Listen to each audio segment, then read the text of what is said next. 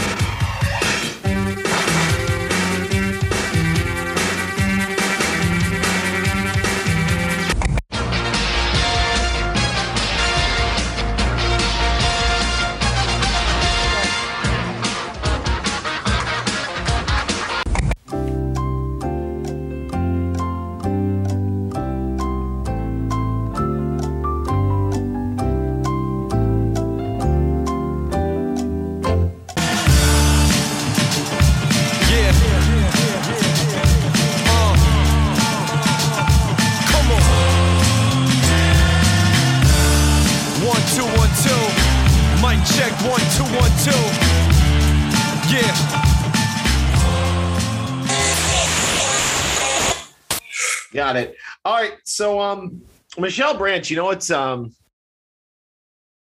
God, what's a good song by Michelle Branch? Breathe. I like breathe, except How there's does that go? if I just breathe a little piece of me, you'll see. It was in that terrible Julia Stiles movie, uh, that trailer where she marries the British guy. Julia Stiles marries a British guy. Yeah, it's like I think it was some sort of uh it was like a modern day take on like one of the either like a Shakespearean thing or a uh God, every time I try to think of a Michelle Branch song, I just think of like somebody else from that period. yeah, it's called The Prince and Me. So uh, this is an off-topic episode. I guess I could just get into it since it's it's just recording Yeah. of uh, Canada FM, and this was this was Brian's idea, and it came apropos, seemingly of nothing. And I want to know why you want to do an off-topic on game shows. I don't know. I mean, well, it it's kind of timely uh, because they announced the new permanent host of Jeopardy.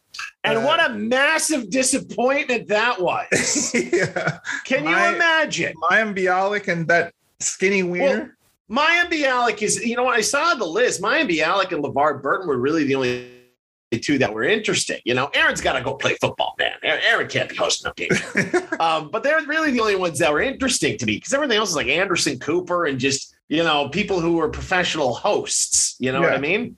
Um, so those are the two that were interesting to me. But um, it's like, I explained it to somebody at work. It was like, let's just say they're going to recast Seinfeld, okay? And it was a big thing about who they're going to cast as Kramer. And they broadcast the auditions live on television. And every week you got see, oh, Seth Rogen comes in and he does Kramer. And then Jonah Hill comes in and he does Kramer. And uh, oh, who's next? Kevin Hart comes and does a different take on Kramer. And uh, next up, you've got um, Melissa McCarthy does Kramer. You know what I mean? It gets really crazy and Yeah. really different. And so you're getting really excited about all these possibilities of who could play the new Kramer. And they're like, ah, we're just not going to do it. Or like we're gonna go with Or just to like- get Michael Richards. You know what I Yeah. mean? Which I'm sure everybody, and, and I use Michael Richards because the guy's name is Mike Richards. Uh, but, you know, and yeah, it was, it's what we wanted. And I talked to a, a, an older guy at work who watches Jeopardy every night. And he said the episodes Mike Richards hosted were the best ones. And he was the closest to channeling Alex and doing as good a job Alex did. So he thought it was the right pick. But for the casual viewer, uh, who's seeing all these interesting takes and possibilities, it was just a big roller coaster ride to lead to nothing. See, I would have been okay if it was just that Mike Richards guy because wasn't he just a contestant who just did very well? No, you're thinking of Ken Jennings. Ken Oh, Jennings okay. hosted a couple episodes during that audition process. Okay, who is Mike Richards again? Mike Richards is the executive producer of the show. Right. So it'd actually be less like Michael Richards getting his job and giving the job to Larry David Yeah, exactly. as Kramer. Yeah. Imagine, LD popping into Jerry's apartment. That'd be the most anticlimactic. He'd just be walking in there with his shoulders all shrugged, like, "Hey, hey, buddy, can I have There is, an, there is an episode of Curb in the new season where Larry does break into a Kramer impression. He's Oh, like, really? Oh, you better believe it. And then they're like, "What's that?" They're like, "Oh, it's it's Kramer. It's Kramer. Oh, giddy up, buddy. Oh, you better believe it." he just kind of is in his own world doing his little Kramer impression. It's funny. but uh yeah the so i mean that was the that was the main reason why i thought about it also i was just thinking about because people who have listened to our show um who've who've uh texted me feedback. They like how such big a music nerds we are and it got me thinking. Do you remember that ter- like it wasn't a terrible show. It was enjoyable for its time but do you remember beat the geeks? Yes. i think now we probably knowing what we know now we could probably handle those music geeks eh, and, I the, am- and the movie geek. I am going to go out on a limb from someone who has been on a game show, and I'm just assuming you want to talk about that tonight. yeah we can talk about it Um, I was thinking about it today. Would I have uh, same success on that type of pop culture game show? Well, I didn't have any success on the game show, but I been able to get on the game show in the first place had it been of today's standard. And I don't think I would have been able to. I No? think pop culture is so vast right now. Right? maybe Yeah. one song of the Billboard top 10. Uh doesn't uh kanye have a new song Let me, let me look it up. Hold on, hold on. I, I need a song and title. We're such music geeks here. Billboard top 10. um Billboard Billboard Hot 100. I'll go with Hot 100. is uh okay. is my bloody Let me bring it up. is my bloody valentine by machine gun kelly still on the charts Well, hold on. I just said top 10. So let me see here. Okay, where are we here? All right. You want Machine Gun Kelly, My Bloody Valentine. Or Brian, that is not in the top 10. That hasn't been top 10 in like forever. It, it's apparently been a very long time since it was top 10. Machine I don't Gun know. Kelly breaking top 10. they still play it on the edge and shit They played Machine Gun Kelly on the Edge. i mean he's got guitars and i What think happened to the Edge? Travis, oh yeah they've they've Oh, I don't know. in, You know, you know has what? changed so much He's got insane popularity. He's got fame and fortune. He's got Megan Fox. Yeah I'm always going to look at him from his episode where he co hosted Catfish. And it turned out the girls that were getting Catfish were playing the show. And he got really mad. And when he started yelling at the girls for like playing the show, he sounded like such a dork. he kept saying, You're corny. You're corny, man. And I was like, What an idiot.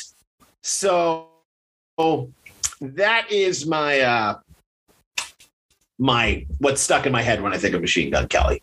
But anyhow, you haven't answered any of my questions. Top 10, go ahead. Easy game show question. Name one song of this week's top 10. i know kanye's got a new album out that's got Kanye is not in the top 10 right now. really No, he's not. Kanye also hasn't been in top 10 forever. he just put out a new album like last It's not in the top 10. What do you want? Uh, keep going down here and see if Kanye's in. Hey. Plus, ask you name me a song. And I'm going through here, Brian. I'm into the top 20. I don't see Kanye West at all. okay give me a couple spit out a couple Okay, so number 10, you've got Save Your Tears by The Weeknd and Ariana Grande. Number nine, Deja Vu by Olivia Rodrigo. Number eight, Montero, Call Me By Your Name by Lil Nas X. You should know that one. That's a big uh-huh. hit. Industry Baby by Lil Nas X and Jack Harlow. Kiss Me More by Doja Cat featuring SZA. Oh Bad Habits by Ed Sheeran. Butter by BTS. Levitating by Dua Lipa featuring DaBaby. Good for You by Olivia Rodrigo. And Stay by the Kid Le- by the Kid LAROI. I hope I got that. I'm so lame. I can't even name the artist on the top of the charts. the Kid LAROI and Justin Bieber. okay So, Justin Bieber is technically number one. So right there, that's why I don't know anything because all this is trash. You don't know Oli- Olivia Rodrigo? No, Olivia Rodrigo is huge right now. She did that song uh, "Stolen Car," driver's license. That's it. It was a big hit. You're why don't you just get your wife a third mic if she's gonna keep popping in the background? Well, all I'm saying is, me and you are not up on today's pop culture like we used Okay. to be. I'm just saying. I, I feel like even in a show like Beat the Geeks, like if we i'm sure it's probably on youtube somewhere it, it they probably don't go that deep to like like the music geek i don't think he probably did that contemporary stuff i think he pro- they probably dug more in like the because it was what 2010s when that show was on Beat the Geeks was like 2000. Oh, Brian, this is like mid aughts. okay so it probably dug in the 90s and 80s and like the real obscure stuff was probably like weird 70s shit which we could Mhm. probably get but we'd have to watch an episode again to, to see but but that's the thing. If it was a show like beat the geeks that's just concentrated. Like you just have to beat either the movie geek or the tv geek. You don't have to like have a full base right? Uh, well, that was at the end of the show. You would have to take on one of the geeks, either the movie, film, or TV geek, or the guest geek, because there's always a guest geek. oh that's right. And you have to take on one of them and that's when you'd win your your big prize. Um so but you, throughout the show you had to answer all the questions and they were from all the geeks. Yeah that's fair. But still i, I think we'd do okay. I think if i could teleport back or going into the time machine back to the mid-aughts i'd do good. But then again i thought i was going to do good on inside the box and i didn't. Well you almost made it to the final. Eh, God, it's different, Brian. When you're under those lights, it's not as easy as it seems when you're when you're when you're you know sofa quarterbacking a game show. It's much harder when you're actually in front of the camera to try to think, think on your feet. That's true. I mean, Mike and Brandon, our two buddies, like to chirp you mercilessly about that experience, but they're like, those two idiots wouldn't have. First of all, they don't put themselves out there, so they don't try. Mike would be like, I have better things to do than try to be on a game show. Please. Well, I think what we got to do is, is we we got to we got to let's let's slow things down here and talk about inside the box because you know what, I'm gonna need to talk about it, so we're gonna have to get right into it. Okay. So Inside the Box was a Canadian game show that was on a short-lived network called TVtropolis. Um, it was all about television trivia, and they did it 20 question style. Somebody would sit inside this giant prop TV, the box, if you will, and you would answer. Uh, you would ask the people questions. Questions appeared for you on a screen, so you couldn't ask them any question that came to your head to try to get the the answer right. It had to be the ones that were provided for you. Um, you, you were either guessing a dramatic TV show, comedic TV show, um, dramatic actor, uh, dramatic character, stuff like that, right? Um, and you have to go through the questions, and you bank time. So that's what you're playing for is time, not points. So Right. once you're in the box, you've got your time. If you ask a question, you can bank some more, and you get a, you get one right that they throw at you because when they say, "Hey, um, did this show take place in the '70s?" and you say, "Yes, this dramatic show took place in the '70s," you got that right, so you get like an extra couple of seconds. If you get it wrong, that impacts your time when you go into the box, so you're starting a little bit behind. Yes, Right. so that is how the whole thing went, and uh, it's very fast paced. Um, me and you were fans of the show. We'd watch it all the time, and we do that. We'd sit around on the couch and we would uh, try to guess, and we always thought we could do better than the people that were on there. So when they put out an advert for contestants, you sent it to me, and this is when I was trying to make a big splash in the world in uh, radio or wherever my career would take me. So I responded to it, and they brought me in for an audition. Now, have I ever gone through with you what the audition process was like? No, but I assume it's probably a quick interview and maybe a few quick trivia questions. Not at all.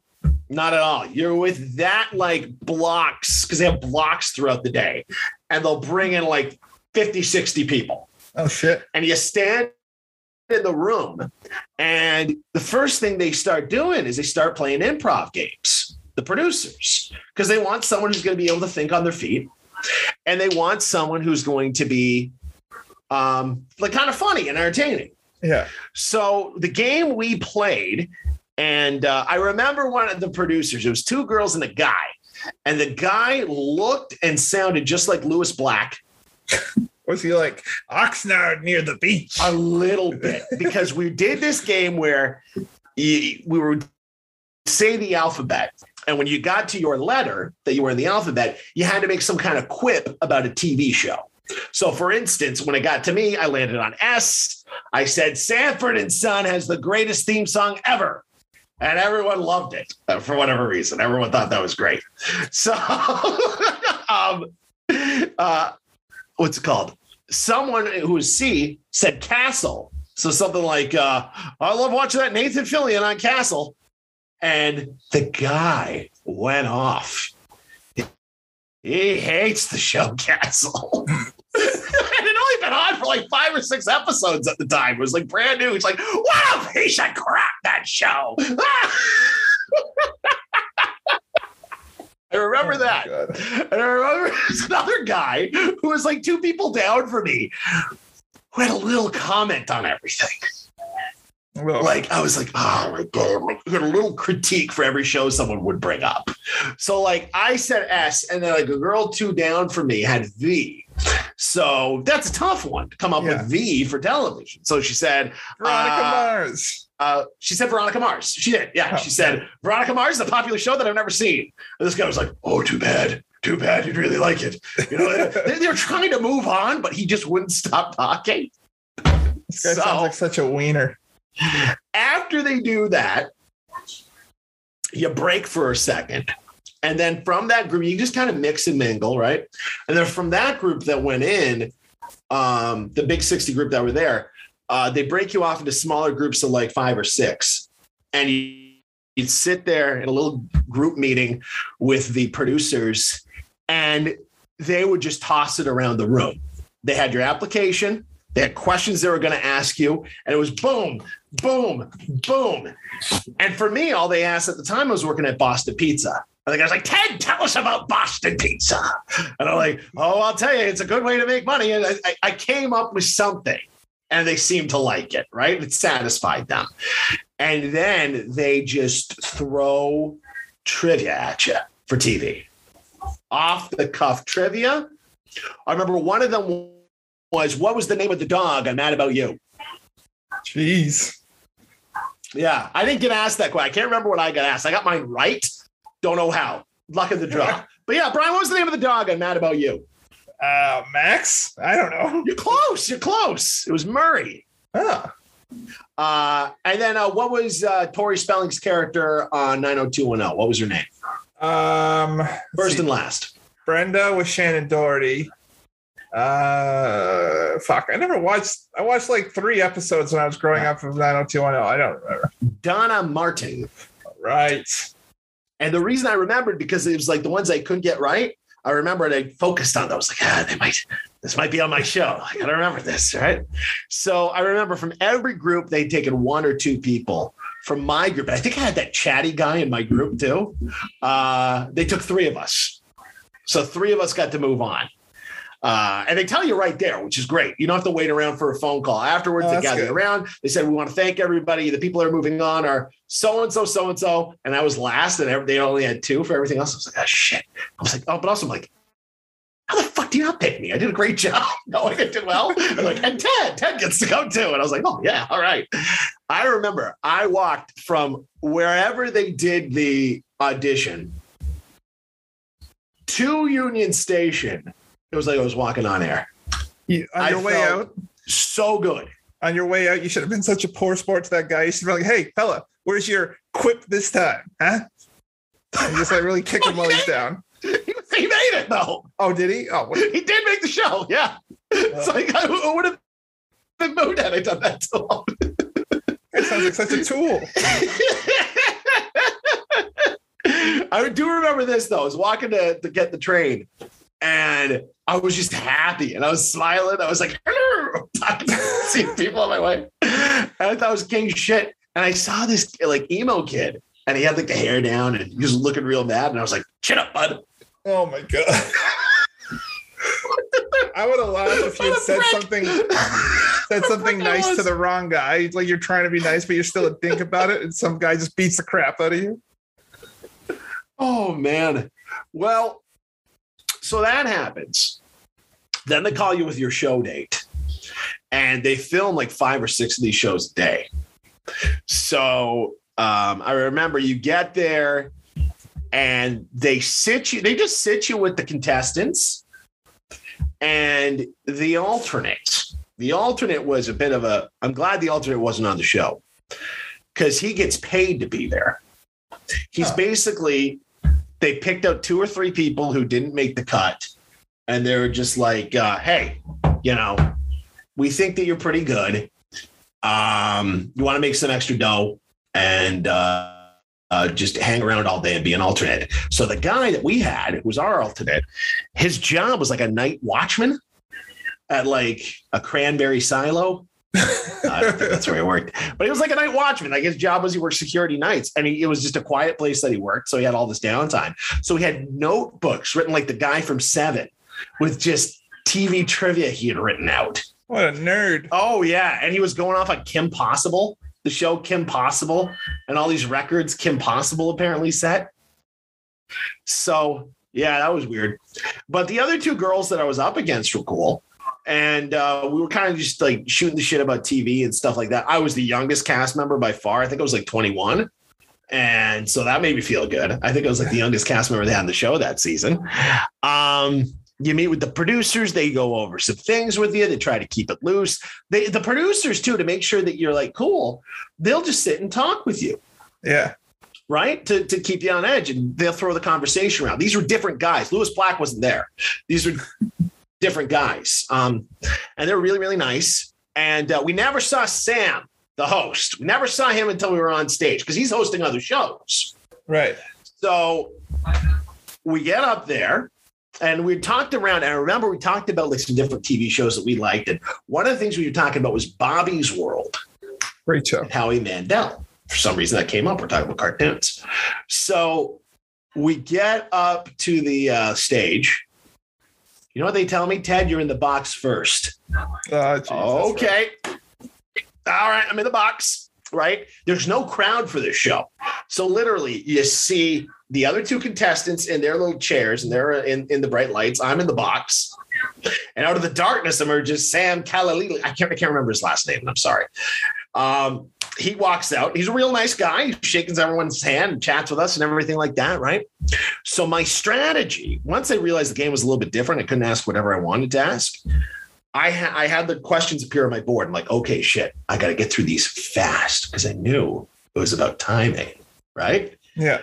So I sped through. I asked the questions super fast just to get the timing right. And I didn't get it. To, I wanted to get to the first clue real fast just so I knew I'd get the answer right because they give you two clues. You got like a certain amount of questions you have to get answers for, and then you get the clues. It's it's a thing, right? Because I knew I can get it off the clue. Yeah. And uh, so it was a 70s sitcom.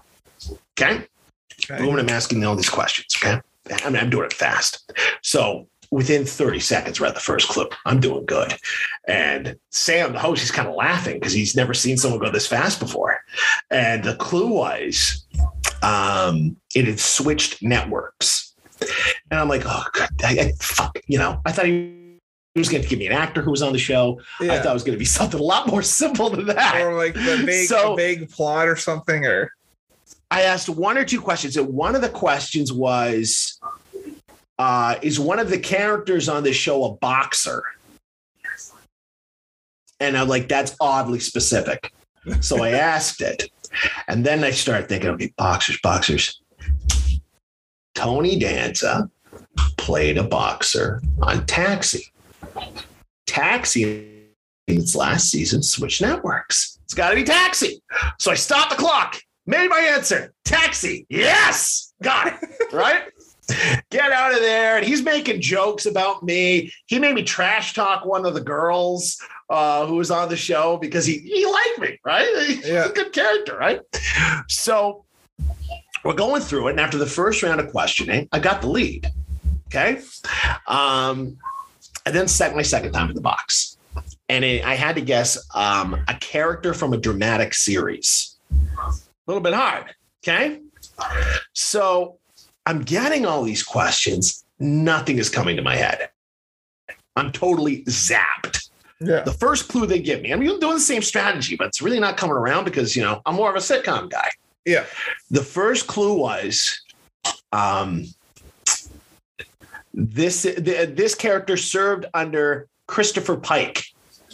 I think I guess Gomer Pyle. Oh, that was one of the clues. Christopher That the Pike. new Star Wars movie hadn't come out yet. Uh, The Chris Pine movies hadn't come out yet. okay. Okay, that was the first clue. I had no idea. So I guess Gomer Pyle. And then Sam thought that was funny. We moved on. I was getting more and more frustrated. So I got to the second clue real fast. This is a logical answer. He throws at me. Spock. I didn't know. I thought he was making fun of me. There we go. Like you haven't gotten it yet? They can't see it, Brian. I told you I might cut a clip or two on this on Instagram. Throw it up there. So you go. You get my Spock hand. And I was so frustrated. I didn't get it. And my lead, I still had the lead, Yeah. but all of that time I had incurred Just threw me way back. Shit. So the next girl goes into the box and she did pretty well. And lo and behold, me and the other girl, we look at her screen because we get to see the answer. She doesn't.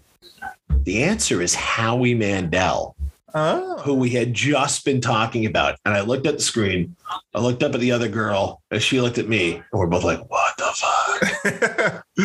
wow, she got it. This is so easy. She flew through the questions, and you know what the first clue was? what? He does silly voices. Could be anybody. Yeah. She guessed Howie Mandel right away. Of course. Catapulted into the lead. So I, I at that point I knew I was I wasn't g- gonna gain any ground, and uh, uh, I think I, I remember I got one wrong. It, it was like Peter Griffin was the answer, and one of the questions was this person's been a member of Simon and Garfunkel, and I guess they did one of the random cutaways where Peter was in Simon and Garfunkel, and I totally Yeah. forgot about it, and I was like, no, and they're like, sorry, Ted, that's incorrect. That'll be more time put on yours. I was like, you can see me a little frustrated, If but uh, only, if only the Howie Mandel clue was this former comedian used to do a gimmick where he blew up a, a glove with his nose. yeah, now that's more specific to Howie Mandel. Yeah, Exactly. surgical. So that's what it was. at- at the was end- for. end of the day, uh, I think she won. Did she win? No, because she lost the final round where you can win money. But she got to go on to the next episode. Oh, okay. So I don't think she won the five thousand bucks. But she got to go on and play again. Um, That's like a Finishing in tuition. for finishing in second, I got a T-shirt. I kept that shirt forever because now they don't have the episode anymore, and it's not online.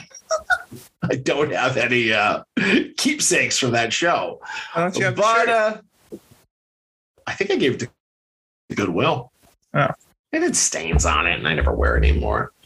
And I know that makes me sound horrible that I give stained shirts to Goodwill, but yeah. it's better than going in the garbage, right? hey, I, for that specific reason, have not donated my my Holy Echo shirt because I'm a better person than you fundamentally. All right. Well, look, now you know my history of being on a game show. Um, did you watch my episode, Brian? What'd you think? How'd I do? I didn't watch it. I never. You know uh, Watching my best friend, you've never watched it? You jerk. no, actually, sorry, that's not true. We didn't we all watch it together once at the Slanty Shanty. I think we did. Yeah. Yeah. So, I mean, I have vague memories of that, but it's because it was you. I just couldn't take it seriously, and plus Campbell and uh, people were being such dinks about it. Just like, oh, Ted, I can't believe you bungled that uh, Star Trek clue. And that, that. It's like, sorry, Yeah. we're not, we're not a bunch of nerds like you guys are. Well, how about this? I was on a game show. You're being the asshole sitting down here. Go apply next year. Let's see if you make it. Yeah, exactly. Yeah. But Anyway. Campbell, like Campbell, doesn't have that ham personality that you do. He's not meant for a game show. Maybe, maybe a swarmy like win Ben Stein's money or uh, or Jeopardy or something where you can be really obnoxious about it. Look at you. You got a bunch of stuffed shirts on that wood bed stuff. That's true. Actually, there was a bunch of questions I got. I, I would have beat. There's a couple of times. I mean, uh, granted, this is me being on the sofa, uh, but there's definitely a few times I would have beat Ben Stein. yeah. Well, well, they're- they're they're grab bag questions. Yeah, Like it could. It's it's just random trivia on that show. yeah. So that one was was kind of easy. Not easy, but it was it. on the right day, it could be easy. On the wrong day, it could be hard. But that's the nature of the business, I guess, of game shows. Yeah. Uh, now, while we're at it, I've got to tell my saga. Yeah. What are some of the game shows you wanted to address on this uh, episode? Well, I was just going to say, I was going to start off by saying, what is one of the earliest game shows you remember watching when you were a youngster? You know, okay, I can think of I don't know the name of it, and Okay. I, I I hope people chime in on this one in the Okay. comment section. It was this kids game show, and you and your teammate had to sit in like a car. I knew you were going to say that. I was Yeah. thinking about that too. Yeah, I don't remember what it was called. And you do all these trivia questions. At the end, you got to go to this like crazy toy wall that had all these awesome toys, and you got to pick a toy. That was your prize. Yeah. And because they were the car, they had to clap over their heads like this. yes. Yeah. But I don't remember what the show was called. I have tried so many times Googling like car, uh, sorry, like fake car game show, like kids Yeah. game show, racing car. I've tried Googling so many things Well- like that and I've come up empty. I've waxed poetic on this show before with people, and they've told me the name, and it never sounds right. I can't remember what, what it is. I never remember it. but it was on like Saturday mornings on Global. Yeah. Yeah, there's that. Um, I think I mentioned on the show before. I used to really like video and arcade Yes. top 10 on YTV. And I think I mentioned before on the show that I once saw Nicholas Picholas, the host of that show, Yeah. get his haircut. He was just in front of me in line at the barber and he was getting his haircut. He was talking to that big voice the entire time. So, yeah.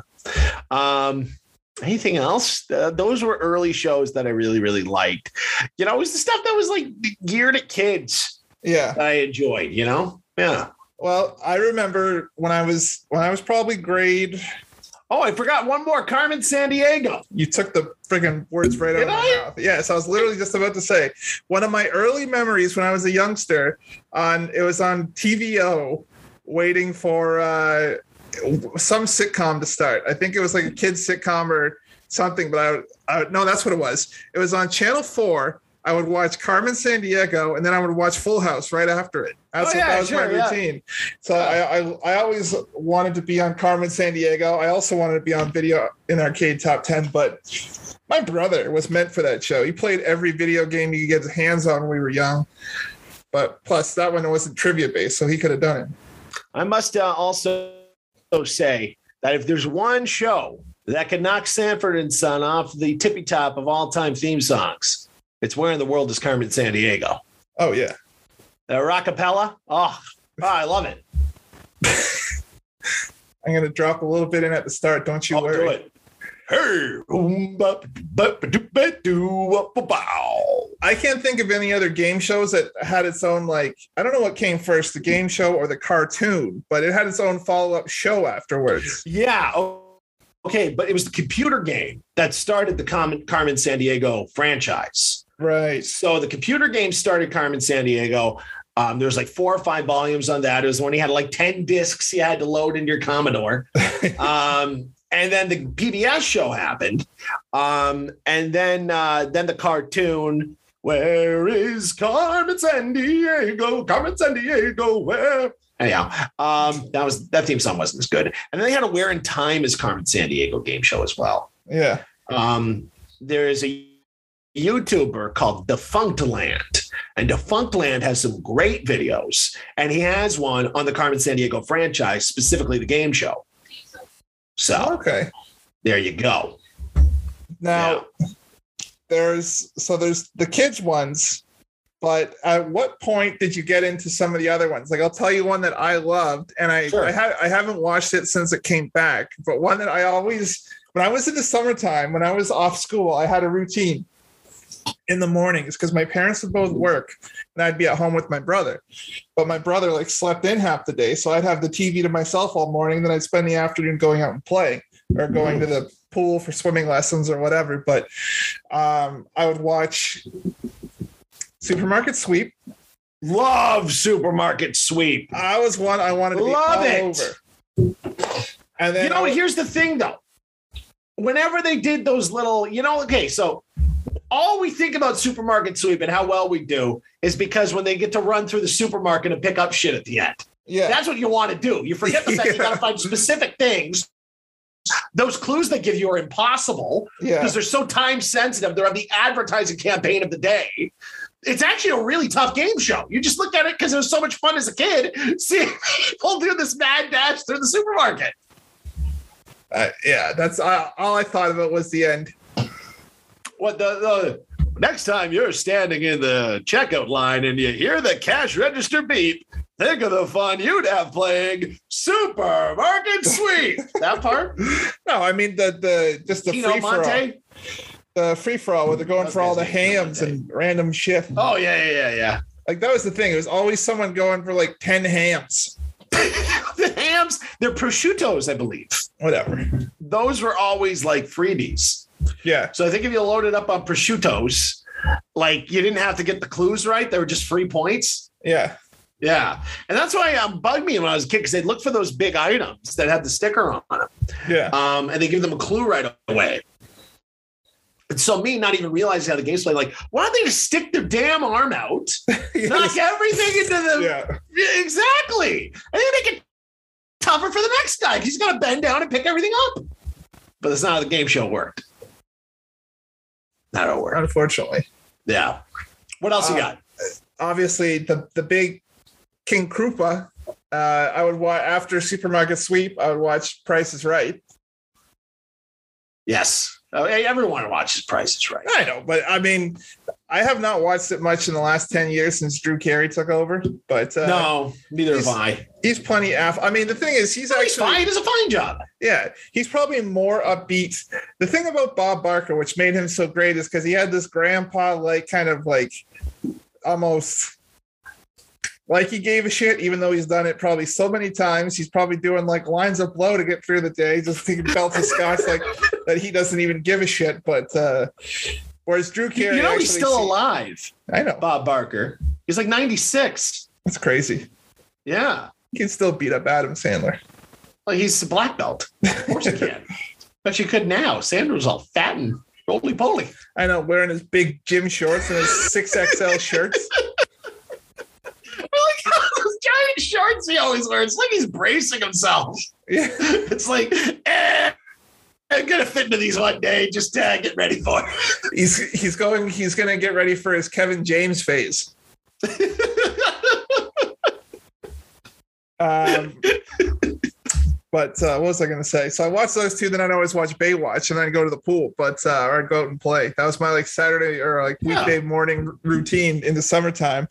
Well, I think everyone discovers the price is right in the summer because really from 11 to 12, that's the only thing on TV. Yeah, And, um, you know, everyone acts so insane on that show to get on camera, and it's a big struggle. You know what's kind of funny? I know during our last off topic, we talked about Woodstock 99. yeah, Same guy at my work who went to Woodstock 99 was on Price is Right. really? Same guy. Yeah. Wow. Have you ever? Uh, Hey, you- he doesn't hold back. He sees something he wants to do and he does he goes for it. That's a Yeah. man of man of action. Yeah. Brian approves. yeah. Um, did you ever see Aaron Paul from Breaking Bad's audition or not audition, but his was on debut on, yeah, yes, I just did. Yeah. being such a spaz. Yeah. Well, he was excited. yeah, I liked uh oh god. honestly, I liked it. I liked it when they'd screw up the um the contestants. yeah, So I remember one guy, he kept doing this thing with his arms. He was rolling his arms back and forth like that. He kept doing that like it was his thing. All right. it looks like he's And trying he to be walked- Daunte Culpepper. He walked out there and he was like trying to hype up the crowd. And Bob, you could tell was getting annoyed by this guy because he kept doing that. And uh, he went and I guess he kind of lost track of where he was on the stage because he opened up like the prize door instead of like hitting the thing. He got like the things mixed up. So he opened one of the things that one of the the the Price is Right beauties is supposed to touch, Yeah, and not him. And it gave away the answer. And so Bob gets on the mic. He's like, "I'm going home." what a dipshit! He, he ended up giving the guy the prize. Wow. The guy got the prize after all that. Yeah. Yeah. The other funny moment I remember on Price is Right when I was younger was seeing a guy on the show. I remember he was the first Canadian I ever saw. on the show. And So I was all excited. The guy was from Canada. I wanted to, to do well. Yeah. And he got to the showcase showdown. And the prize he had to bid on was a trip for two to Vancouver. Oh my god. And Bob asked them, Bob, have you been to Vancouver? He's like, 10 minute drive from my house. and Bob had to like assure everyone like the prizes were, you know, selected way in advance. They had no idea like a guy from Vancouver was going to win a trip from Vancouver. And Yeah. So I think what ended up happening, I think he lost anyway. So didn't matter. But Yeah. Yeah. I think he what he did was he was the first one up, so he passed because you don't have to bid on the first uh, showcase. Yeah. So he passed because they're not going to have two trips to Vancouver for you to bid on. Obviously. And uh, yeah, so the, the other girl bid on that one, I- but I think she won. I think he lost, but I can't Okay. remember. Yeah. What was uh, any other good Prices Right memories for you? Um, I mean, I used to get so angry every time. There's always the one guy who his whole shtick during the showcase showdown was to be the one dollar guy. Oh yeah. Well, that's not the, it's not the showcase showdown. It's just how it starts. Or sorry, uh, not the showcase. What is it called? The main thing. It's just, the, it's just the game. there's a There's the, no name the for it. contestants Contestants row. row. Contestants row. Yeah, contestants row. There, there's always the one dollar guy, or there's always his the guy's strategy was always, what did this idiot bet? All right, five hundred and one. Just to, like, to, to be like, I'm like, come on, come up with your own fucking answer. I get so mad. It is a strategy though that works. Yeah, My favorite is the guy who gets called up right at the beginning of the show, and he's there the whole Oh, show yeah. and never makes it up. it just feels like such an asshole. he got on right. Yeah, Uh. it probably feels like uh, yeah, it's nice to get on, but it's it's like uh it's like being picked last in gym class where you're just sitting there like, this is so embarrassing. I'm gonna be standing here all day. Oh god.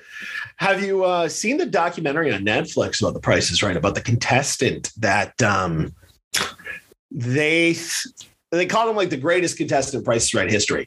He went to the show almost like he went to the show regularly. He lived in LA, right? Yeah. And I think he only got called up twice. Um, and I think he did end up winning something, but didn't go any further than that. But he go all the time, and he he was a really good player just because Yeah. everyone is. And we stand in line, you do pricing games. So people befriended this guy in line. They'd go up and they'd point him out. They'd go, Hey, uh, Jim, what was the name of that? Jim would be like, "Mm," give him the sign seven, you know, 700, right? Yeah. and they trust him. But he got pointed out in the crowd so often that Bob knew who he was. He's like, We've seen this man so many times and stuff like that. And it would annoy him. Yeah. So Bob retires and Drew Carey comes in. And what happened? The, gu- the guy who had gone up looked at him in the crowd again Yeah. right? And for whatever reason, the information he threw up to him, this guy trusted him, was the exact amount for the prize, which has happened like twice in Price's Right history. Right. So the guy got banned from the show. Oh shit. Yeah, yeah. I'll and it was a big deal because Drew Carey's people, when he took over, there was a lot of We Love Bob people who Drew got threats when he started on The Price is Right, Wow. just for the sake that he wasn't Bob Barker. yeah. So there was a lot of people, and also like apparently the producers, there's a big changeover in every department. So a lot of people lost their job. Not really Drew, Drew Carey's fault, but you got to have a scapegoat. Yeah, for sure. And so he had been getting threats from people that they were going to sabotage the show and that they were going to, you know, run him out of town on a rail and bring Bob, bring in Bob at 95 to keep hosting. um, so they took it very seriously because they actually thought it was a threat on the show. yeah. And it was just a guy who was a fan and was good at the games. Yeah. Go figure. Now, check that out, that documentary if you can. Do you know what show got so was so popular or such like uh it was like a trailblazer, if you will, for kids games, but we never got it up here to my knowledge. I don't remember watching it. I remember watching something similar with the do you remember uh oh? Yes. Uh oh. But Wink Yahoo. yeah. Oh, what do you say that, Punisher?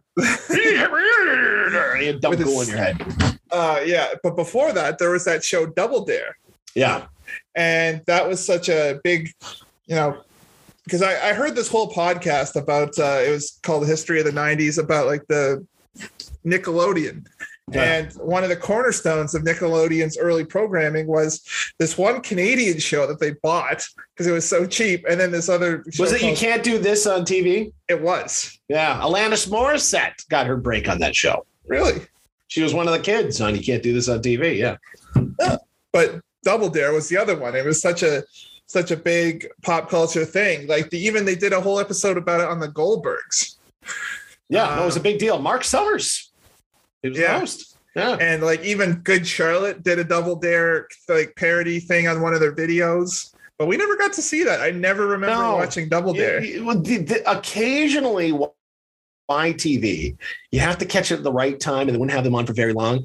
You would see some of those kids' game shows from Nickelodeon, like they had. Ah, my God, the one about like the cursed temple. Do you know the one I'm talking about? No. It's oh, Legend of the Cursed Temple or something like that. Again, Defunctland does an episode about it. Okay. Uh, but it was one of those interactive kids game shows, which is so much fun to watch, even as an adult. Getting to see a game show, you're not just sitting behind a podium, is a lot of fun. Yeah. And they were all geography based uh, questions, I believe, there as well, problem solving stuff. Um, sometimes they would do a run in the summer or were like three o'clock on a Saturday. They'd air an episode of a, uh, no, of a Double Dare Yeah. or one of the equivalent game shows. Um, and you get to see those there, but that was about it. I'll tell you. Go ahead. Go ahead. no, I was going to say, well, go go ahead first because mine mine can wait. Well, I was going to say one other game show. I mean, it's a game show, but it's also more of an athletic competition. But one that I used to love was American Gladiators.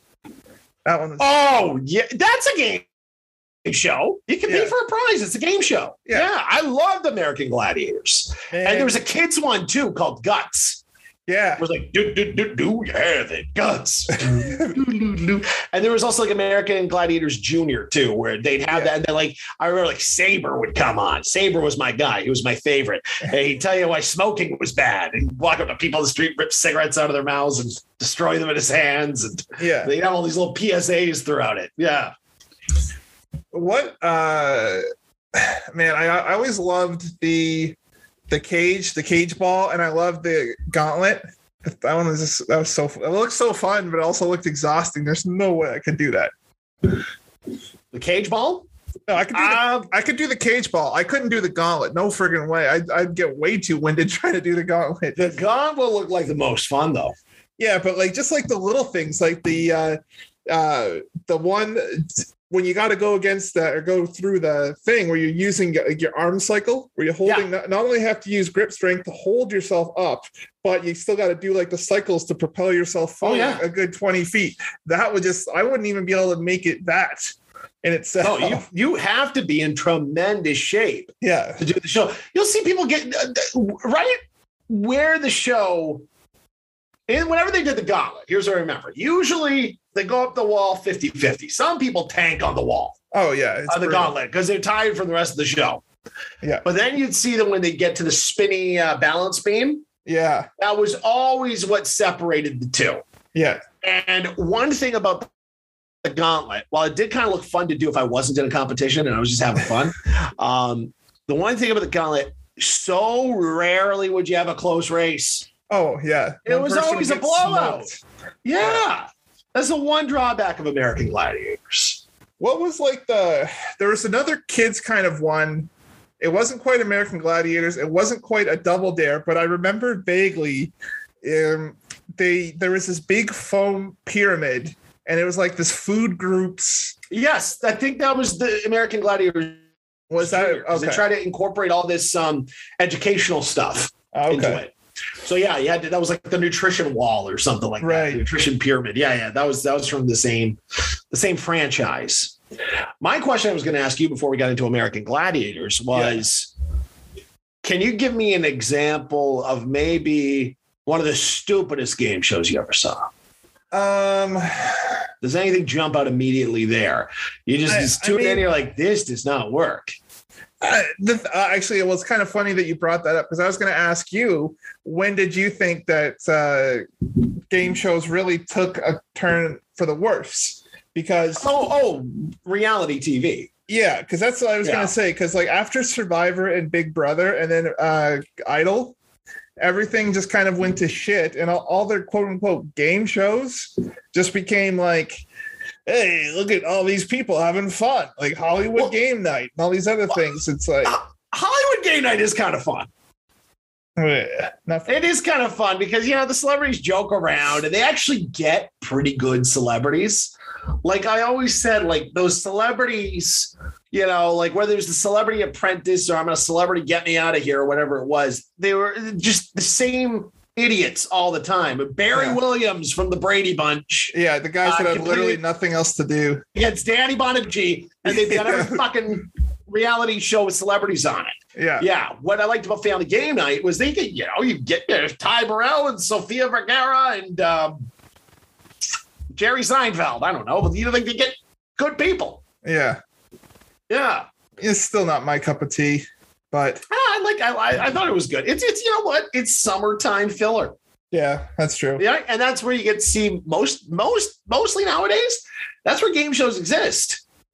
Um, I think they still go throughout the regular September to May season. No, because it's cheap programming. So they want to like they'll put it up against like uh their whatever CBS's power hour of comedy of Chuck Lorre swill and probably still come out on top because it's cheap and uh it gets ratings because people have just become so Joe Sixpack has become so dumbed down that he's like, hey, look at these people playing game shows. That looks like fun. Do you want to do it? No, I want to watch them have fun.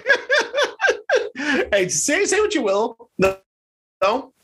The one thing about game shows is like you can watch Jeopardy on Netflix, but it's not really the same. Yeah. Like game shows are the one area, excuse me, that still really works for network television Yeah. because you're not going to go back and like like maybe as a laugh, you'll go onto YouTube and try to look up an old episode of Hollywood Squares or something like that, you know, just for Yeah. fun. But you're not going to. Um, it's not going to be the same. Game shows you always want to see new episode. You don't want to see repeats. You Yeah. want to keep it fresh. You know what I mean? It's like sports. Yeah. And that's why the wheel of fortune and Jeopardy are still on TV. Yeah. And uh yeah. There's always going to be an audience. Wheel. Fortune, Price is Right, all those. Yeah. Family Feud, I think, is still going strong. Oh, it is. Um, and it's still Steve Harvey. And I stand by the fact that he's the best Family Feud host. Yeah, I'd take him over Louie Anderson or Richard Karn as much as I love Home Improvement. Yeah. Richard Dawson was pretty good back in the 80s. Well, I assume you watch repeats. Oh, yeah. Yeah. Yeah. And he was great in The Running Man. Do you ever see The Running Man? No. Maybe the best game show movie of all time. Uh, like the running man, isn't that with Arnold? Yeah. Richard Dawson's the villain in The Running Man. Really? Yeah. So he must have had an acting career before he got on the pri- uh, the Family Feud. But because he was on the Family Feud, they're like, well, you got to play like this evil game show host. Why don't we get an actual game show host? That's he's hilarious. the villain. Yeah. And like, you know, Arnold goes out there. That's the one where he's like, uh, I paid to see you eat that contract.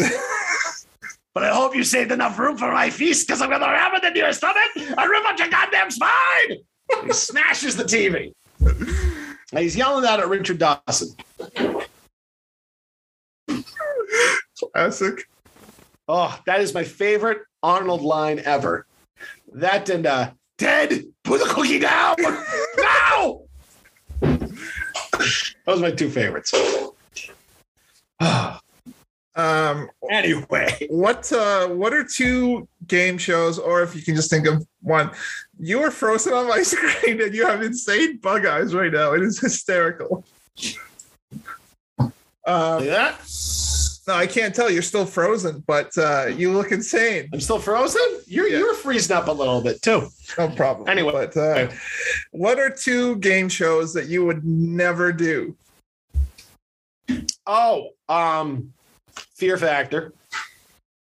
you know, my episode of Fear Factor is going to involve a giant spider and Yeah. falling from a tall, tall height. They're going to specifically cater my fears to me. So I would never do Fear Factor because fear is a factor for me. Yeah. Um, and asking a girl out, that'd be the third kid. third thing. Um, and then I think so I wouldn't do that.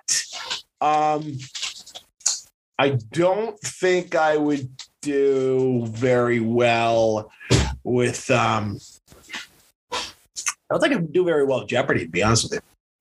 I mean, I would try Jeopardy. I would have no problem going on Jeopardy because it seems like fun. I would just probably embarrass myself. But um like shows, I'll, I'll give you my three. Well, now this you you mentioned Fear Factor, so I'll add that Fear Yeah. Factor. I'm gonna say Wipeout because Okay, yeah. because to change. You're so tall. I They'd have know to change the, the- It wouldn't be fair. yeah They'd have to like the other person has such an advantage because they'd have to have these giant holes for you, Yeah. and they're gonna put you up against I don't know some like Olympic gymnast or jockey that can fit through a, a, a mouse hole. Yeah, well, not only that, I'm just thinking about, you know, when you got to run across like the little spinning wheel or you got to jump from like the ball to the ball. And like my knees would just like pop out instantly. and like I would just land like right on my friggin' dick and just get like slapped by one of those things. And I would So just like, basically, would, any game show that involves physical activity. I would do American Gladiators, but I know I would just fuck it up terribly. It just looks so fun. Like I just want to do the friggin' obstacle course where you have to shoot the, get the little gun and shoot at Yes. the, the gladiators. I want to do that one. That one looks, I I want mean, to do it for fun. Exactly. Yeah, Yeah. yeah, yeah. Just you know what they should have. as a bachelor party thing. They should have that. Like rent these rooms out and get like some strong men, some guys that are failed fitness trainers or something to pose as the gladiators. And right. uh, you do you do the you do it again. Yeah, Except this time the qualifications for the contestants are basically um cholesterol levels. Uh, you know, they'll make you lift the ball with the the, the straw. You gotta do all this stuff, and you take the most out of shape people. How much do you smoke a day? That'd be one of the questions. Two packs, you're in. When was the last time you saw your toes? what did you have for third dessert? Yes, those questions, and there's your contestant. So you and me would have a chance. yeah. Yeah. Uh, but I'll tell you one other one. I don't care if I'm like 40 and still not married. I would never go on the dating game. Like, I mean, online dating is as low as I'll get. I will never do the dating game. Yeah. You know, that's that's one where uh oof, you know, who was there was a serial killer who was on the dating game Really? way back in the 70s. Yeah, I, I forget his name. What's up? Bryn's gonna know it. What's up? Bryn, serial killer on the dating game. Oh, um, fuck. Hold on. I know him. She'll get it eventually, but yeah, you, What the fuck is his name? ah, don't have the answer this time, huh? Anyhow, but yeah, he was on the dating game. Alcala. What's his name? Rodney Alcala. Rodney Alcala. That's a good name for a killer, Alcalia. yeah. Um, but anyhow, yeah, he was contestant on the dating game. He was a horrible man, killed a bunch of people. Jeez. Um, yeah, so like even the dating game doesn't have very good standards for uh, screening their contestants. Um, yeah, yeah, I, I would agree with you. I'd, I'd stay away from the dating game. Yeah. Um, I remember watching this show when I was a kid that was called Buzz. So basically, that sounds you don't see the girl. It was just this parade of girls would come on for the guy, and the, and the girls would do it to the guys too. So the girl and the guy contested each episode, and so here come the bachelors, um, and you'd ask them a question, or and they give you an answer, and you whittle it down, but you keep buzzing them if you don't like them, right? I remember one because at the very end, the person who wins can buzz the other person. okay. So, so this couple won. The guy selected his girl, and he, I, uh, I remember their big date was to go on a hot air balloon ride. And you know the first thing the guy says to the girl is, "Well, maybe we'll see some UFOs when we're up there." and she goes, "Can I buzz? I buzz."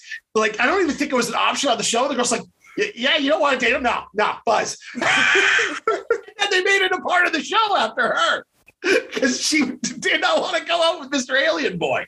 Can you imagine if he was like, uh, if they were like, we're going to take you on a romantic tour of Texas? He's like, can we see where Kennedy was assassinated by the CIA? She's like, Buzz, get me the fuck out of here. Actually, I'll give you one more about the dating game because my dad used to point this out whenever this actor was on TV. Do you remember the character actor Taylor Negron? He was uh, the tomato sauce guy that did Elaine's hair on uh, Seinfeld. He was an Angels in the outfield. They keep spilling coke on him. He's like the assistant that takes the kids Oh, yeah, around. yeah, yeah, yeah. He had these big eyes, right? My dad told me he was on the dating game almost every week back in the 70s and never won. He had like some kind of record for most appearances because they liked him because he was an actor, right? And a lot Yeah. of these people who would perennially appear on there are actors. That's why so many actors get their starts on game shows. Um, but yeah, he would never win and was always on the dating game. And like some other people, like Steve Martin was on the dating game and he won. Yeah, and like I think he 40 dyed his hair for it. 48 years later, he finally got married. Did he just get married, Steve Martin? Oh, I don't know. Like he literally had his first kid at like 70. Oh wow. Yeah, and Bill Didn't Burr, know that. Bill Burr sweating and having a kid at 50. He's got 20 years on old Silver Fox. Well, Larry King waited till he was like 75 to have his last kid. And the Yeah. kid still like made it till his 20s and Larry was alive. Yeah, that's true. He had a good run. He had a great run for a guy who had like a massive heart attack. He just smoked two packs a day. and he was like a two dessert guy. He loved desserts. Really. Had the heart attack, the cigarettes and the desserts. Um, massive heart attack. But he's Yeah, okay. Well, he's not okay now. He's dead, but he was okay for a long time. Your brother just texted me. He said, Do you remember back when we were doing the Philosopher Kings episode and I was making Yeah. a big stink about that Jarvis Church video for So Beautiful? Yeah. Your brother just texted me. He said, uh, That video should have been called Before the Arrest. Not the strongest joke, but it was okay. That's all right. It's not bad. I think my rant is Um, a little funnier. Here, I'll give you You got anything? Yeah.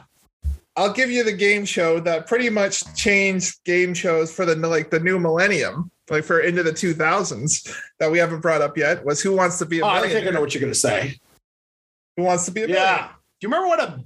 Do you remember who wants to be a millionaire? Um, do you remember how huge that was? oh yeah. Like, yeah, yeah, of course, Regis, the most humble guy in the room, was going around. I saved the network. they got paid and saved the network. But he he really did. ABC was floundering, and a very simple idea, but I don't know what it was about seeing someone win that gratuitous amount of money that was so enthralling. It's it's the I think it was because it's that set- music. It's that light those, those like lighting cues, that like that sound effects where it's like and it's like yeah, and they, they just do all the like the swi- uh the big like it's a friggin' rock concert and stuff. They're doing like the jib arm swings, the intense zoom ins, the taking the sweet time between cuts. The like they're focusing on the contestant's face, they're focusing on Regis's face, they're letting it flush itself out. There's all this tension and drama, whereas everything else is just kind of like you get like 10 seconds. What is this? I'll take this. Oh, I'm sorry. You lose ten dollars. You know what I mean? but you know what killed Who Wants to Be a Millionaire? What's that? Someone winning a million dollars. Really? Because, well, think about it. Were you interested in the show anymore once you were like, oh, it can be done? I, I mean, you know, it's it's still like it's still the top of the mountain. Like, you know, once that first person climbed Everest, that doesn't mean it's still any easier to climb Everest. I If do anything- think it's funny that you just made that analogy about, uh, about climbing Everest because not Everest, the Andes. I remember the first time anyone got the first question wrong, and it was a tough question. It Yeah. was what did Hannibal use to cross the Andes? And of course, he Yeah. crossed the Andes on elephants. But I didn't know that when I was watching the show. Yeah. And they gave him this really hard first question. I felt so bad for the guy. I think they brought him back. I still don't think he did that well. I could be wrong, Yeah, I always but they did bring him back. I always felt so bad. I feel like a big a hole if I didn't even get out of that like first gate. If I couldn't even, or like even those people who they think they know it and they don't even bother phoning a friend or doing one of them. Like it's embarrassing to try to have to use one of your lifelines that early. But like if you don't use them and you still get it wrong, it's like, don't you feel like a dum dum? um, what was I getting at again? The um, the thingamabob. What was I talking about? The Andes, millionaire. Regis, Millionaire. Millionaire. Yeah, I do remember that being the excitement of the show, though, was you've set this goal. Can anybody actually do it? And you Yeah. knew that it's achievable enough that someone might be able to do it, but it took long enough yeah, that because if the first contestant won a million dollars, you got nothing. Yeah, I think it was the fact that it took so long for someone to get it. It's like it's like watching a 300 game in bowling. yeah, And you and me have been there and seen people get to 280s, 290s back when you and me used to do, do Saturday morning bowling. yeah. You'd see some of the kids get pretty high up, but I don't think I ever saw a perfect game. And you know it can be done. You just never seen it before your eyes. Yeah. So it's like you, you need it's something you need to see. Could it happen with this guy? Could it happen with that girl? Let's see. You know what I mean? That was the big thing about who wants to be a millionaire because you knew when someone got the million dollars, it'd be history because that was the their big thing, largest prize in game show history, yeah. and uh, it worked for a while. Then it just became, you know, another game show. Yeah. But still, it was uh Um, for, for its time. It was like it was our big cultural touchstone. Like the '90s and '80s and all that had like Jeopardy as the big one, and you know other people had their game shows. We had our our generation had Millionaire and like Survivor, and then Idol, and then everything went to hell. so Well, I would say that the, the one of those reality game shows, because I, I love Survivor, the first, I think I got the three seasons. And then occasionally I would come back because my parents would be watching a season and I find myself getting hooked right away. Because that's the thing with Survivor. yeah, You can get hooked when you're not intending to. Um, because it's very addictive television. yeah, Um, I think though the only one of those like reality based game shows I have any interest in doing just because it looks like so much fun would be the Amazing Race. yeah, It's nonstop competition. The hardest part is picking the person that you do it with. And I'll be honest with you, Brian. I love you. We're my best friends. You are my best friend. I'm getting here. I don't think I'd want to do the Amazing Race with you. No, I well. First of all, I'm I'm being humble here, and I will slow you down because you know me. I would not run for that cab. I'd be like, we'll get the next one. Uh, I'm not running for that plane. We'll get the next one. You know what I mean? I'm uh, like, I would slow any partner down until I. I'm not worried about your speed though, because I've seen people who weren't the most athletic do very well on that show. okay. I'm worried about you, the fact that we get into a disagreement pretty early. And that's the secret to the amazing race is getting Yeah. along with your partner for the duration. Yeah. We get into a fight right away. You'd probably kick our bags or chuck them into the cornfields out of frustration. They'd stop talking to me. And that'd be the end of you and me on the amazing race. Yeah. They'd be like, uh, we noticed by day three, you where'd your luggage end up? Oh, I left it in the Sahara. What the hell did you do that for? That is pissing me off. They got people to go collect it, and the luggage would be fine. But, like I, I ah, you see that all the time on that show. People Yeah. just fighting. The secret is getting along when there's pressure and when there's Yeah. disagreement. So who do you, know, think those uh, teams win? who do you think you would take then? I, I don't know. I feel like you and your missus wouldn't do uh, the greatest either because I, I feel like she would chirp you too much and you just get so mad. You know, no, but you know, I don't get mad at the chirping because the chirping's out of love. Um, I think Bryn and I would do pretty good because we're a good yin and yang. We've got the good ability, both of us, to get calm when the other's upset. So that would hopefully balance out the team. I hope. I think that way we'd be doing okay. Um, yeah, I think we do okay. Do you think there's anyone on a, of our group of friends who I could do the Amazing Race with? Actually, I think I could probably do it with Campbell because Yeah. I, I I never get that mad at Mike to be perfectly honest, and uh, he just he'll just always undercut me at every chance he gets, so I'll just put up with it just because I'm like, No, you, you you you you throw your bags into the Sahara. He'll break out as usual. I'm embarrassed to be seen with. you." yeah. He's like, Brian, how old usually- usually, that 35? usually Are you a cuts child? get Go to- get those bags. But that that little remark is usually cutting enough to get you to kind of all right, all right, all right. Yeah. Yeah, yeah. So you you, you might do well with him. That's Parkville, no. My brother, no. Me, no. Your brother, probably not. No. Um, yeah. My brother wouldn't stop washing his damn hands. You never get out of the airport. So yeah, yeah. It's uh, it's the Amazing Race. I like the Amazing Race. Um, What about got anything else? Oh, okay. You, you got some more. You got some more bullets in the chamber. No, well, I'm just like uh, I'm just trying to think. You were always a big fan of Idol, or at least you always liked the first couple of weeks when they had just the Yeah. dread, the the few the dredge of talent poolers like the the William Hungs, but I they get uh, they they like, unlike William Hung, the other people get drummed out like they should. when I need a laugh, Brian. Sometimes I'll be like that at work. If I've had too much work during the day, I'll just go to YouTube and I need a laugh. And I just go to those bad auditions. Yeah, And I don't care if it's from the American version of Idol or as long as Simon's there, you know Yeah. he's going to take him down a peg. Uh, so that's what I'm looking for is Simon more than Yeah. anything else. But uh, those bad auditions. Did you ever see the one? He had these two girls on and they were really nervous. So I guess the other girl, though, was just, I don't know, she wanted to show off.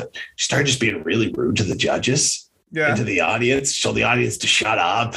and uh, she, Natalie Imbruglia was one of the uh, judges, and she like gave her some criticism. She's like, "Who are you? Who are you?" Right. And so the friend, as they're leaving, reached back and she punched her friend in the face. it was crazy. And so they're backstage fighting, and the, the the security comes out there and he's telling the judges what's going on. So don't worry, we got them separated right now, and their Oh their parents God. are taking them home. He goes, before they leave, can you give them a message, please? Yes, yes, I'll do that, Simon. Tell them it's four no's. Like Al Cutting is the guy. They know they didn't make it on the show. Their friendship is falling apart. They sent this guy to tell them, just so you know, Simon wants you to know that you didn't make it. just an extra, He's just salt jerk. the wound. Yeah. All right, I'll leave you last last genre of game show All right. because I know this is in your wheelhouse. You love this shit. The cooking, What do you got? the cooking. Cooking, yes, I love cooking game shows. Yes. Um, God, my favorite. Ah, You like you know it's interesting? The the, But- the the British guy, the Gordon Ramsay shit. You liked all that. right? Ramsay. Oh, I love Hell's Kitchen, That was it. Hell's Kitchen. and I used to watch Hell's Kitchen before um, my shifts when I worked at Boston Pizza to get me psyched up for the line. Yeah, because what I would face, you know, it wasn't nearly the pressure they would face, yeah, but it was a different kind of pressure. You still got to perform, and you're still dealing. It's it's one of the worst environments to work with because everybody's on edge right. and everybody's rushing and everyone's stressed. So when you're dealing with a room full of stressed people, it's there's it, it's very tough. So I used to watch that just to get into the mood to pre-stress. So when I went in there, I was already stressed, so I could get my shit done quick. That was Yeah. my philosophy. Um, yeah, no, I love Hell's Kitchen. Um, started actually, they're all on uh like the Roku channel. So I've been watching uh some Okay. recently. Um, the other cooking game shows, like I don't really watch a whole lot of Chopped, as you might think, or a whole lot of um, what's the uh Top the Chef. Brown one? Top oh, uh, Top Chef. I liked like Top Chef. I like the next Food Network star. I really like that one. Um, there's a food truck one called the Great Food Truck Race that I really like. Okay. That's like the amazing race. Race, but with cooking because you're racing Right. around in your, your food trucks. Um, although everyone always gets there at the same time, it's not really Yeah. much of a race. Did you ever see that episode of Brooklyn Nine Nine where Boyle is the food truck and he's doing this like drag race with another Yes. guy's truck? He's like, he's looking like a loon. That's hilarious. It was it's the one where he gets was like uh, Santiago and uh, Gina had like volunteered to help him because his other two guys quit. Yeah. And he's like, "There's only one rule I have on this. You call me chef." And they're like, "Are you serious?" He's like, "Does that Brian last nod? The real." The. And so they makes him cut the cut the sandwich again and again and again. Yeah, yeah. Uh, but our next food truck race I like. Um, yeah, but I'm not so big on chopped. And what's the other one? It's the um, the Al- Alton Brown hosts it, and it's like chopped, only different. Like there's like penalties you can incur, like where you got to cook with the, your hand tied behind your back for the whole round Uh, um, or like your comp your competitor picks your ingredients, or they can steal your ingredient. What's that show called? I don't know. I've never seen that. That's a good one. I That's gonna bug me. That's pretty good. I watched or I worked on the first season of Top Chef Canada. Oh, cool. Yeah, I, I was about that. Unfortunately I didn't get in as one of the actual like PAs on the crew crew like filming it, but they like we have room for you as in the post production department, and Okay. they're like we're we need a transcriber, so I had to transcribe all the interviews with the chefs. Um, and so you know the stuff where they're like you know because they have to when they're doing it it's you know act like you're even though this was recorded like two weeks later or the next day or whatever it is Yeah. it's like um you're like so i was ma- i was making the uh I was making the risotto, whatever the fuck, and they're like, "Oh no, you got to put yourself in like the the the interviewers like, no, no, you got to put it in like the present tense." So they kept having to correct them to make it like so. It's like Oh, so wow. the, the so I'm listening. That's a cool that. peek behind the curtain, huh? Yeah, and so they're really to show to show how sta- like the cooking and stuff. Obviously, it's fair game because if people screw it up, that's on them. But like the the writing aspect, because when you see a whole writing staff on like on reality TV shows, you're like, why the hell does this shit need a writing staff? Now you kind of get a better idea why. Yeah. Um, These so- people aren't actors either. No, You know, like that can't be easy for them. No, because you actually, I heard a couple where like it sounded like the guy was starting to get a little frustrated because he was already one of the chefs that was eliminated. So he's just like, "Get me the fuck out of here!" like he Oh, wasn't, jeez. he wasn't, he wasn't like being as that aggressive, but you could tell it in his tone. He's just like, "I want to get the fuck out. I'm out. I'm done with this shit. I didn't make it." But I remember this one chef. I'm pretty sure his name was Jamie. He was the biggest fucking turd because he kept he was everyone's kind of like uh punching bag. Like no one seemed to like him that much. He was trying to like uh he was a bit of a try hard chef Oh, he thought he was better than i was. And he kept skating by. He kept skating by and then he would win certain like the occasional challenge that you know got uh where he'd skate to the next round and stuff but then he he just botched this one thing that he was he was calling. It was like oh it's this great pork belly and something something? And then I saw like the interview with like Mark McEwan, and he's like, he's calling that pork belly. This is shit, and he's just he's ripping his ass up, and uh, so he's just like, I thought he's like, I thought that dish was better to good enough to make it to the next round, and da da da, and like the other people are just like, that was the biggest piece of shit I've ever seen. so that was fun, but I'd be up till like because they I'll tell you one thing that does. Yeah. No, I was just gonna say I'd be up till like four in the morning sometimes because I'd be sitting in the post production house, like in the office, and they'd be filming all day, waiting for the footage to come in, and then wait for my audio files so I could transcribe them for the for the editors. So I'd be. I remember one night I got out at three in the morning, and then I was I was leaving because this is right in the uh, entertainment district, like King and Spadina was where my office was, and Yeah. in, in Toronto, and so I cross the street. I hear a bunch of like what sounds it's clearly a fight going on right behind me. I'm just like, I'm too tired. I'm ignoring this shit. So I hear like I hear like punches You being told me about thrown. this. Yeah. I hear yes, but the our our faithful five listeners haven't heard the story. So I'm gonna tell it.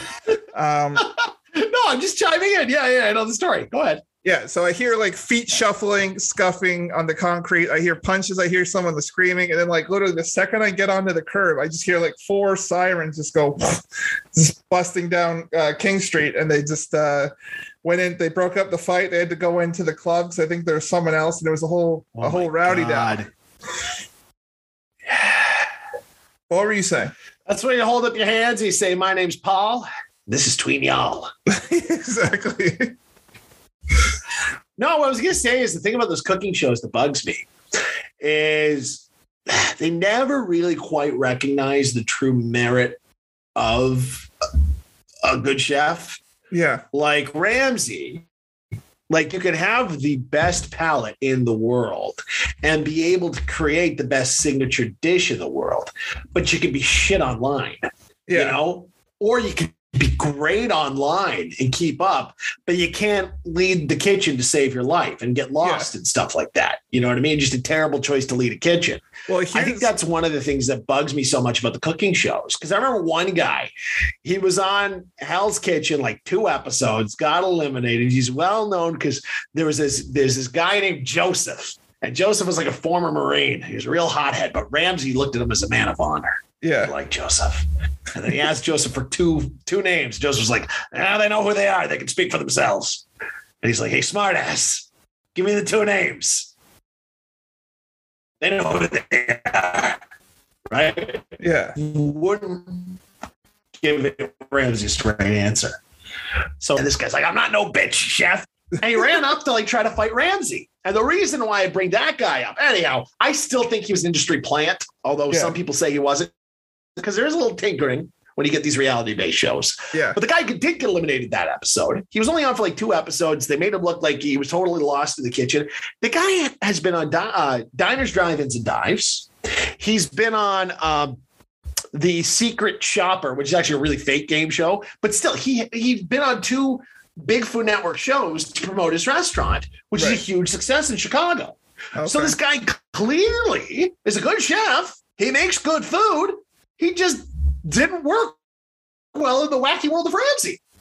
well, that's like So uh, and that's that's why I don't I don't quite like it because sorry, just because you get kicked off one of those shows doesn't necessarily mean you're a bad chef. oh And yeah. People think that oh he's terrible. Yeah. Well, I mean, you know, just for example, like we both watched that YouTube channel binging with Babish. Now he's not a professional chef by any stretch of the imagination. He'll be the first uh, first to say it. Yeah, but he Yeah. gets he gets so much money and stuff, and he gets these uh, he buys these flashy little Rolexes and his fancy scotches and shit, and his, he's got like a huge nice house in Brooklyn just by not even being a professional chef. And I watched this video where uh, this guy who hosts like I don't know if it's a burger show or what it is, but he's this big fat guy who has a couple of small restaurants, but. Uh, I think I know the guy you're talking about. Yeah. Uh, so he had him work out in his kitchen uh, just to try him out on the line just to see how he would do. I saw that. And he was sweating. He was freaking fucking up everything. And so it Yeah. goes to show, like, you know, you can plan out and research and do all these great meals for your little show, but you know, working on the fly, being part of everything, that's a whole other beast. So any anyone who can last in a kitchen or run a kitchen, my hat's off to you because I couldn't do that shit. It also goes to show you in this day and age of YouTube, all you need is an idea Yeah. that can get hits. Well, that's why I actually like That's it. uh, That's it. out of the cooking like celebrity people, the the one that I respect the most is this kid is he's like probably like 25 years old or something. His name is Joshua Weissman. Uh, he actually worked in kitchens. Like he never has any formal culinary. He just literally started from the ground and worked his way up on the line. And you know, he he loves cooking and you can see it in his little videos. They're they're kind of goofy and he puts his own flair into it. And uh, and he's become very successful. But he actually could, you know, you could probably throw him back out on the line, and he'd probably be okay. Because he's so he's a legit, he's the real McCoy. Whereas Babish, as much as I like his shows, he's a big fat phony. He's not a. You know what? I think if he was tr- trying to pass himself off as this big wig chef, you'd have a thing. But he goes out and tells you. I know, you know, but I just I want to do. I want to cook the food I saw on TV, so I did it, and I filmed it. yeah, I know. And it turns out that that's something a lot of people wanted to see. I know, but he's got his own like chef's knives, like with his Babish brand. Like you, sh- it's almost like a. Uh, Oh yeah. it's like one of those people going to a Goodwill, buying like a military thing, like getting a lapel and putting a bronze star and have everyone call you Sarge. Like someone just like being a poser. There's people that work hard to become a chef and to earn the title of chef. So what what happens? What happens if Canada FM takes off? And we get some really spiffy mics with mic flashes that say Canada FM and some nice headphones. And, and you're not a broadcaster. You've never worked an on-air shift. How uh, how would you feel if someone threw that at you? Okay, first of all, I actually went to broadcasting school. If he went to a culinary academy and got his red stripe or whatever the hell those things are called, or the, the red seal, Michelin's no, it's restaurants. Yeah, Red Seal, Red Seal. Yeah. if he got his red seal and he just never worked in a, a restaurant himself, I'd say fine. I actually went to broadcasting school and I have the waste of like sixteen thousand dollars in debt to prove it. Um, whereas, so yeah, I focused on film, which I did work in film and television briefly. As much as I prefer to work in radio, I just never went down that path. So, nah, I feel like you've adequately backed up your point. thank you.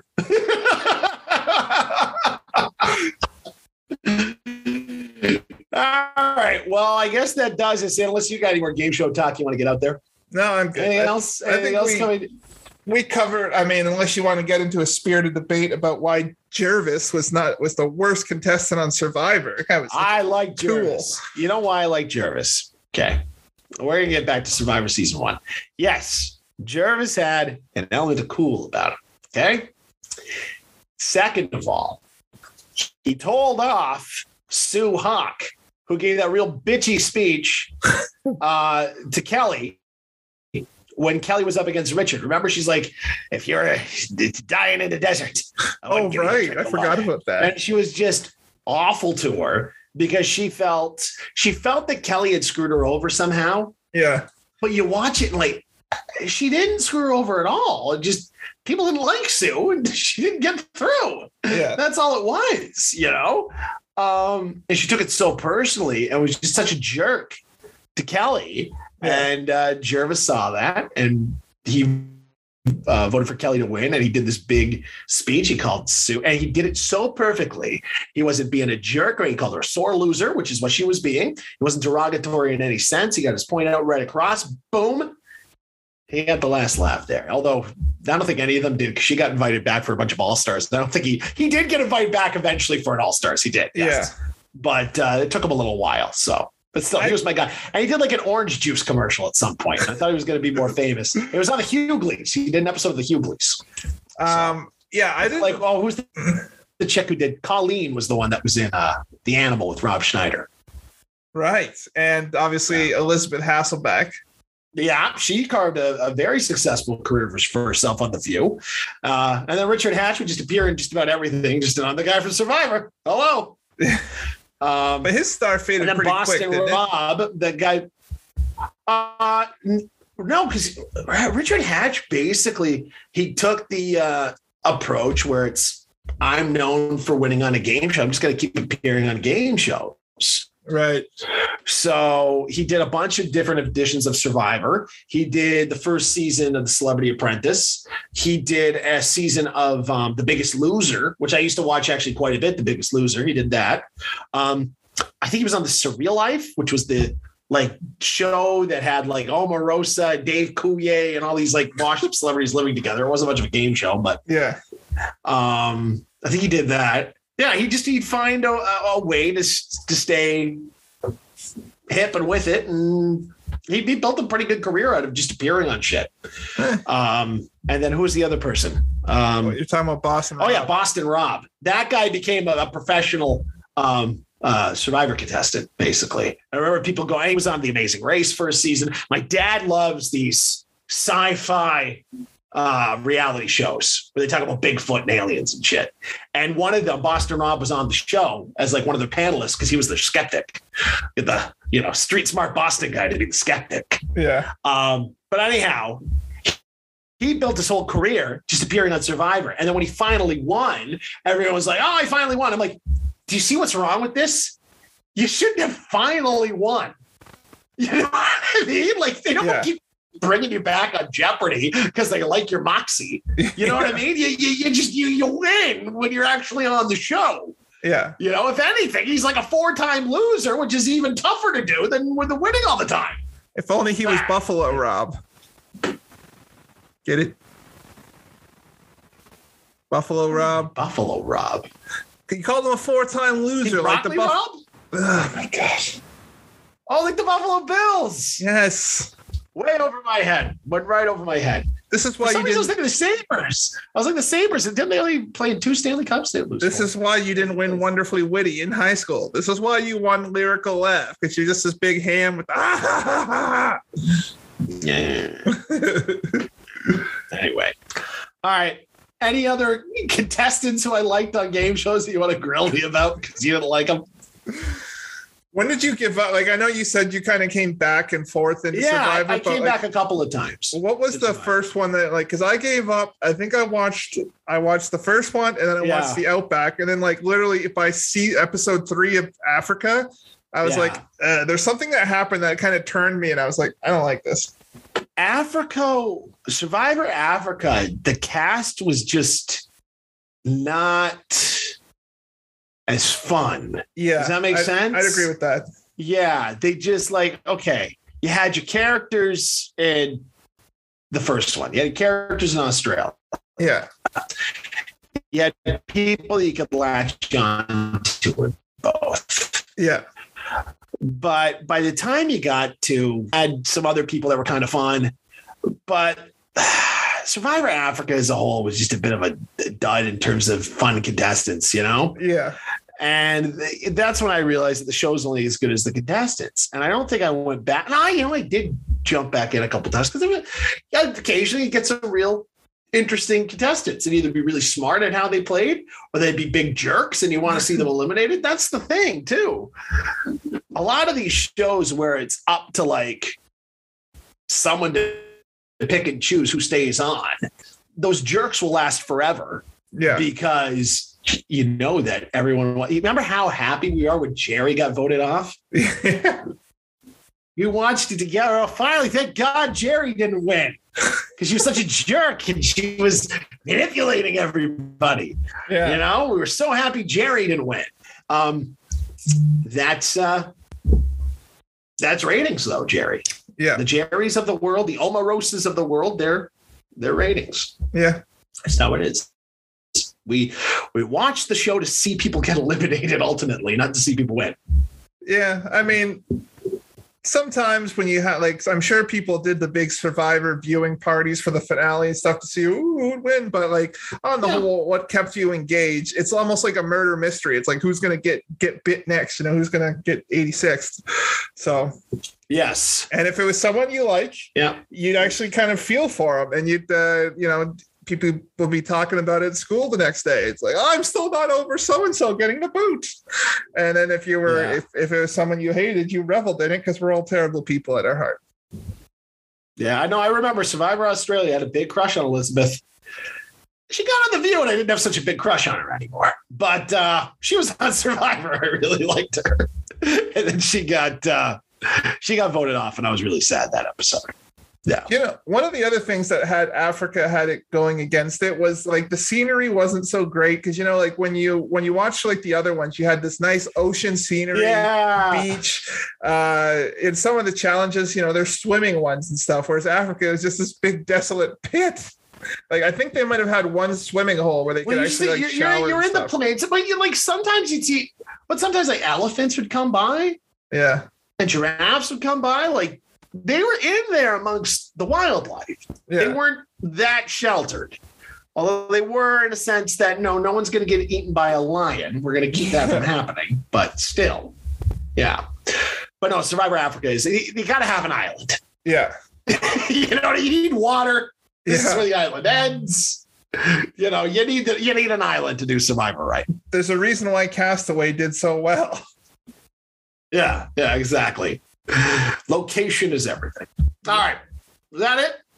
Uh, I think we've uh, done a nice venture down our childhood of uh, different childhood game shows and the ones we grew up with. And uh, if anyone listens to this in the next day or two when this airs, hopefully, you know, you start waxing nostalgic about game shows that we might have missed. I'm sure there's plenty because there's so many crap ones that I just refuse to watch. But uh, like, I'm sure there's probably some before our time, like um, Let's Make a Deal or some shit that people like that we're completely over our heads.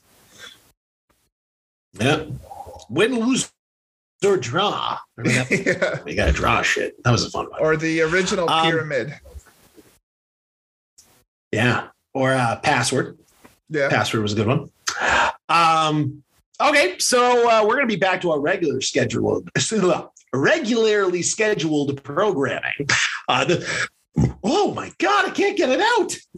regularly scheduled programming. There it is. Uh, this weekend, I can't promise you when the episode's going to air. Our next uh, Canada FM episode about Serial Joe, um, but it's going to be worth the wait. I'll throw that out there. We're trying something new. We're doing something that I think a lot of you are going to like. I would leave it at that. And if it works and if it sounds good and if it's well received, maybe we'll try to do something similar down the line. Why do I sound Down the like line. Phil Down the Donahue? line. Not because we were talking game shows the whole time. So we want to talk in big broadcaster voices. That's a whole another episode, talk shows, but we'll save that for another episode. That's another episode. All right. So until sometime this weekend when we air the uh, Serial Joe episode of Canada FM, I'm Ted. I'm Brian. Yeah, buddy. Oh, oh, what's a, what's a good game show ending to this?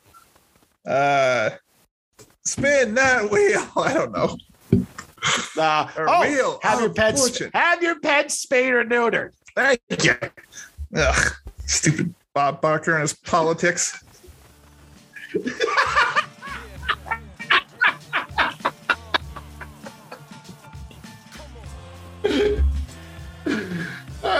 there you go. Mic check one two one two. Yeah.